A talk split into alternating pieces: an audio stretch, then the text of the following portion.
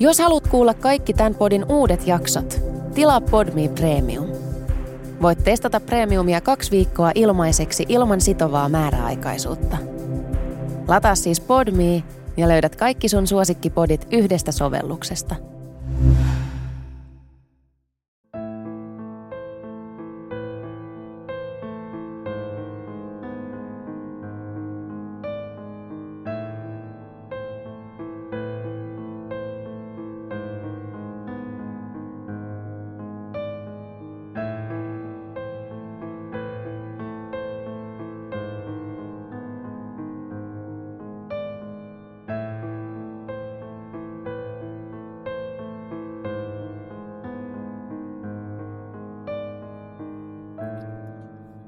Kaikki tässä jaksossa esitetyt asiat eivät sovi herkimmille kuuntelijoille.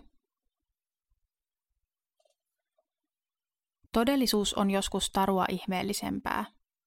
Monet fiktiiviset tarinat, thrillerit, kauhuelokuvat pohjautuvat tositapahtumiin. Tämän jakson päähenkilö on toiminut inspiraationa Psycho-kirjan ja elokuvan Norman Batesiin, uhrilampaiden Buffalo Billiin ja Texasin moottorisahamurhaaja Leatherfaceen. Edward Theodore Gein syntyi vuonna 1906 La Crossessa, Wisconsinissa. Hän eli lapsuutensa alkoholisti-isän, kontrolloivan ja fanaattis-uskonnollisen äidin ja viisi vuotta vanhemman isoveljensä kanssa. Hänen äitinsä Augusta hallitsi perheen ilmapiiriä – ja saarnasi lapsilleen himon ja lihallisten halujen olevan syntiä. Maailma oli äidin mukaan syntyjään epämoraalinen. Alkoholin juominen oli pahasta. Kaikki naiset, paitsi hän itse, olivat sivettömiä ja paholaisen välikappaleita. Vapaa seksi johtaisi kipuihin ja ennenaikaiseen kuolemaan. Äiti teki henkistä väkivaltaa pojilleen – mutta siitä huolimatta Ed ihannoi äitiään.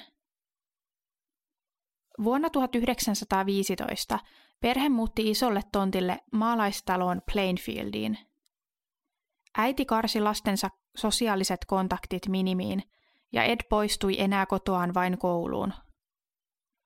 Koulussa häntä kuvattiin hiljaiseksi ja hänellä oli outoja tapoja. Hän saattoi esimerkiksi purskahtaa nauruun yllättäen ilman selvää syytä. Äiti rankaisi Ediä, jos hän yritti ystävystyä jonkun kanssa. Isä George kuoli vuonna 1940. Tämän jälkeen veljekset Ed ja Henry elättivät perhettä. He tekivät hanttihommia kaupungissa ja Ed toimi myös lastenvahtina. Henry oli parikymppisenä löytänyt puolison ja oli suunnitellut muuttavansa pois kotoa – hän yritti tuoda esille Edin pakkomielteistä suhtautumista äitinsä. Vuonna 1944 veljekset olivat tontillaan polttamassa maata, kun tuli karkasi käsistä, ja Henry löytyi myöhemmin kuolleena. Kuolema julistettiin onnettomuudeksi. Ruuminavausta ei tehty.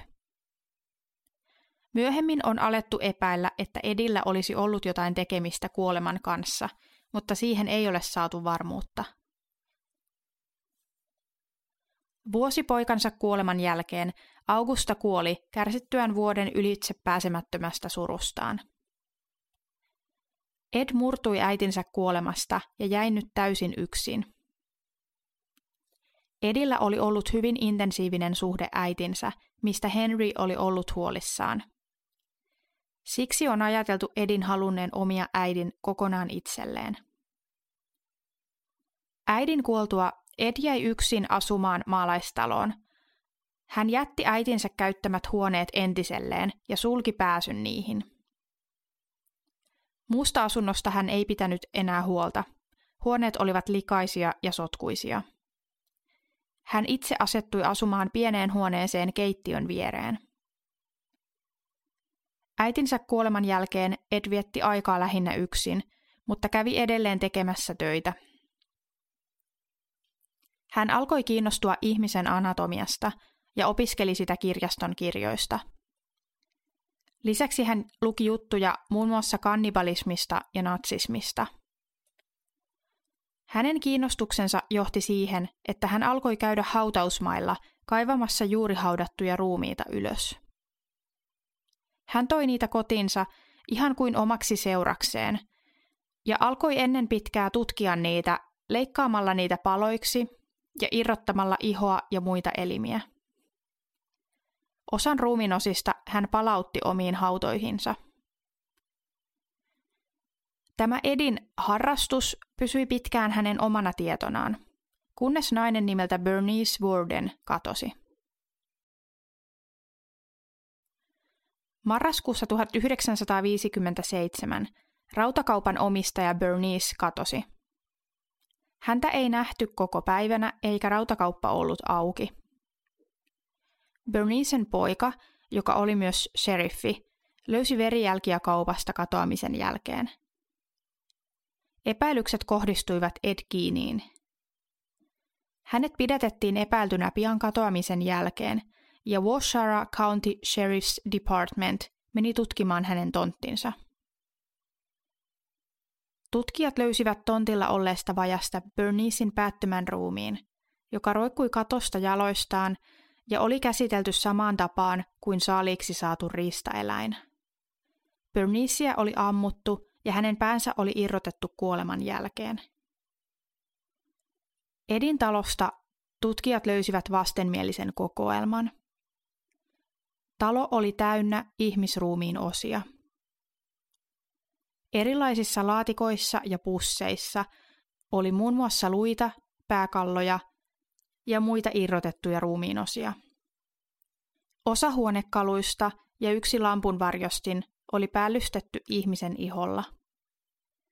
Ihmisen ihosta oli tehty myös maskeja, legginsit ja naisen torsosta tehty korsetti. Ed oli valmistellut naisasua, johon voisi pukeutua ja olla kuin äitinsä.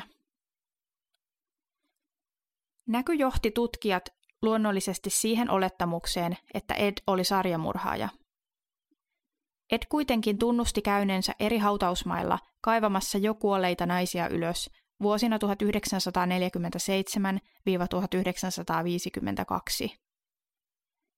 Hän kertoi käyneensä hautausmailla transsimaisessa tilassa myös lukuisia muita kertoja, mutta heränneensä tuosta tilansa ja jättäneensä haudat rauhaan. Edin osoittamat haudat tutkittiin ja hänen todettiin puhuvan totta, sillä kyseiset haudat olivat joko tyhjiä tai niistä löytyi vain muutamia ruumiinosia. Yksi Edin kotoa löytyneistä päistä kuului Mary Hoganille. Mary oli tavernan omistaja ja katosi vuonna 1954 jäljettömiin. Ed tunnusti murhaneensa Maryn mutta myöhemmin väitti, ettei muistanutkaan asiasta mitään. Maryn taverna oli yksi harvoista paikoista, joissa Ed oli usein käynyt. Ed oli epäiltynä liittyen useisiin muihin alueella tapahtuneisiin katoamisiin, mutta varmaa yhteyttä mihinkään muuhun tapaukseen ei ole.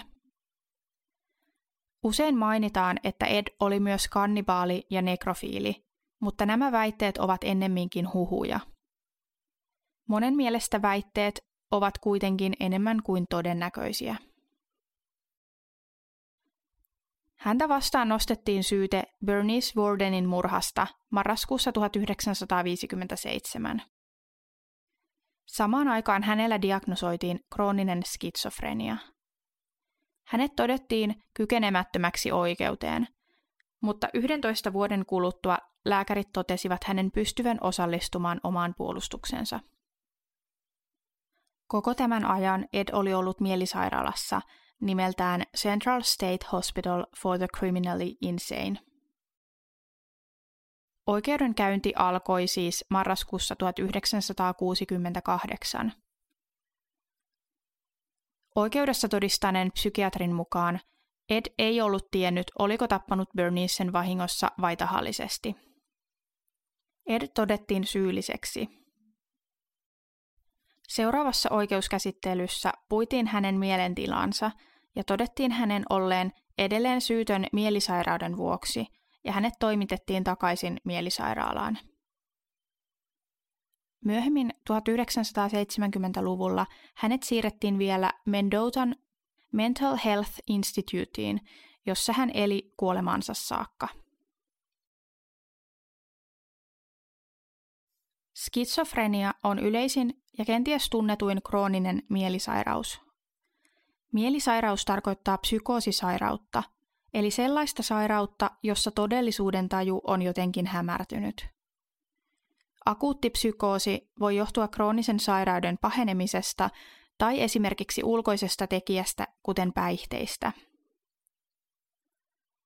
Todellisuuden tajun muuttumiseen liittyy usein termi sairauden tunnottomuus, eli henkilö ei aina itse tiedä, että hänen kokemansa asiat eivät ole totta muille. Psykoosin oireita voivat olla erilaiset harhat eli illuusiot, jotka voivat tulla minkä tahansa aistin kautta. Skitsofreniassa yleisimmin kyse on kuuloharhoista. Harhaluulot eli deluusiot tarkoittavat taas ajattelun poikkeamaa. Henkilö saattaa olla vainoharhainen ja ajatella, että joku seuraa ja tarkkailee häntä tai haluaa hänelle pahaa. Skitsofreenikon harhaluulot ovat yleisimmin vainoharhoja ja hyvin eriskummallisia, mikä erottaa sairauden muista psykoosisairauksista. Muunlaista harhaluuloisuushäiriötä sairastavalla saattaa olla tunne, että häntä vainotaan. Skitsofrenia sairastavan mielessä on hyvin tarkka ja kummallinen kuvaus vainoamisesta. Henkilö saattaa ajatella esimerkiksi, että naapurilla on ruohonleikkurissaan laite, jolla hän lähettää radiotaajuuksia henkilön mieleen ja lukee hänen ajatuksensa. Aistiharhojen ja harhaluulujen lisäksi oirekirjoon kuuluu tunteiden latistuminen ja muut kognitiiviset oireet, jotka kaikki yhdessä aiheuttavat henkilön toimintakyvyn laskua. Käyttäytymisen ongelmiin voi kuulua motorinen jäykkyys, katatonia tai toisaalta kiihtyneisyys. Henkilöllä voi olla erikoisia maneereita.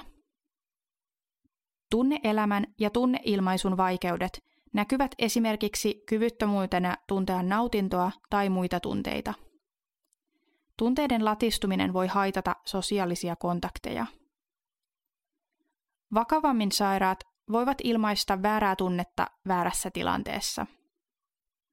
Aistiharhat ja harhaluulot voidaan saada nykyään hyvin kuriin lääkityksellä, mutta kognitiivisiin ja muihin toimintakykyä alentaviin oireisiin on vaikeampi lääkkeellisesti vaikuttaa.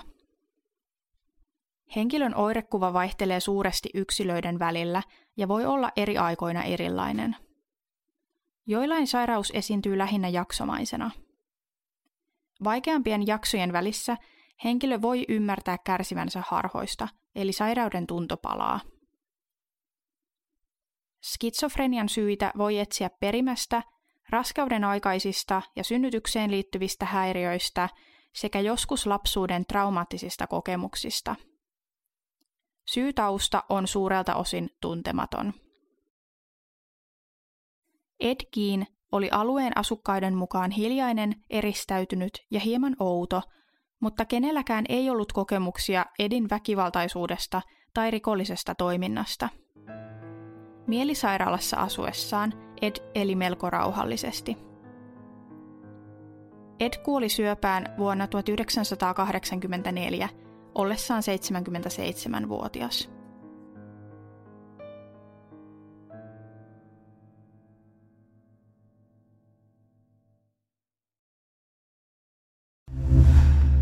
Kuuntelit Podmin Premium-podcastia. Haluatko löytää lisää samankaltaisia podeja tai vaikka ihan uusia tuttavuuksia? Lataa Podmin sovellus App Storesta tai Google Playsta ja saat kokeilla palvelua kaksi viikkoa ilmaiseksi.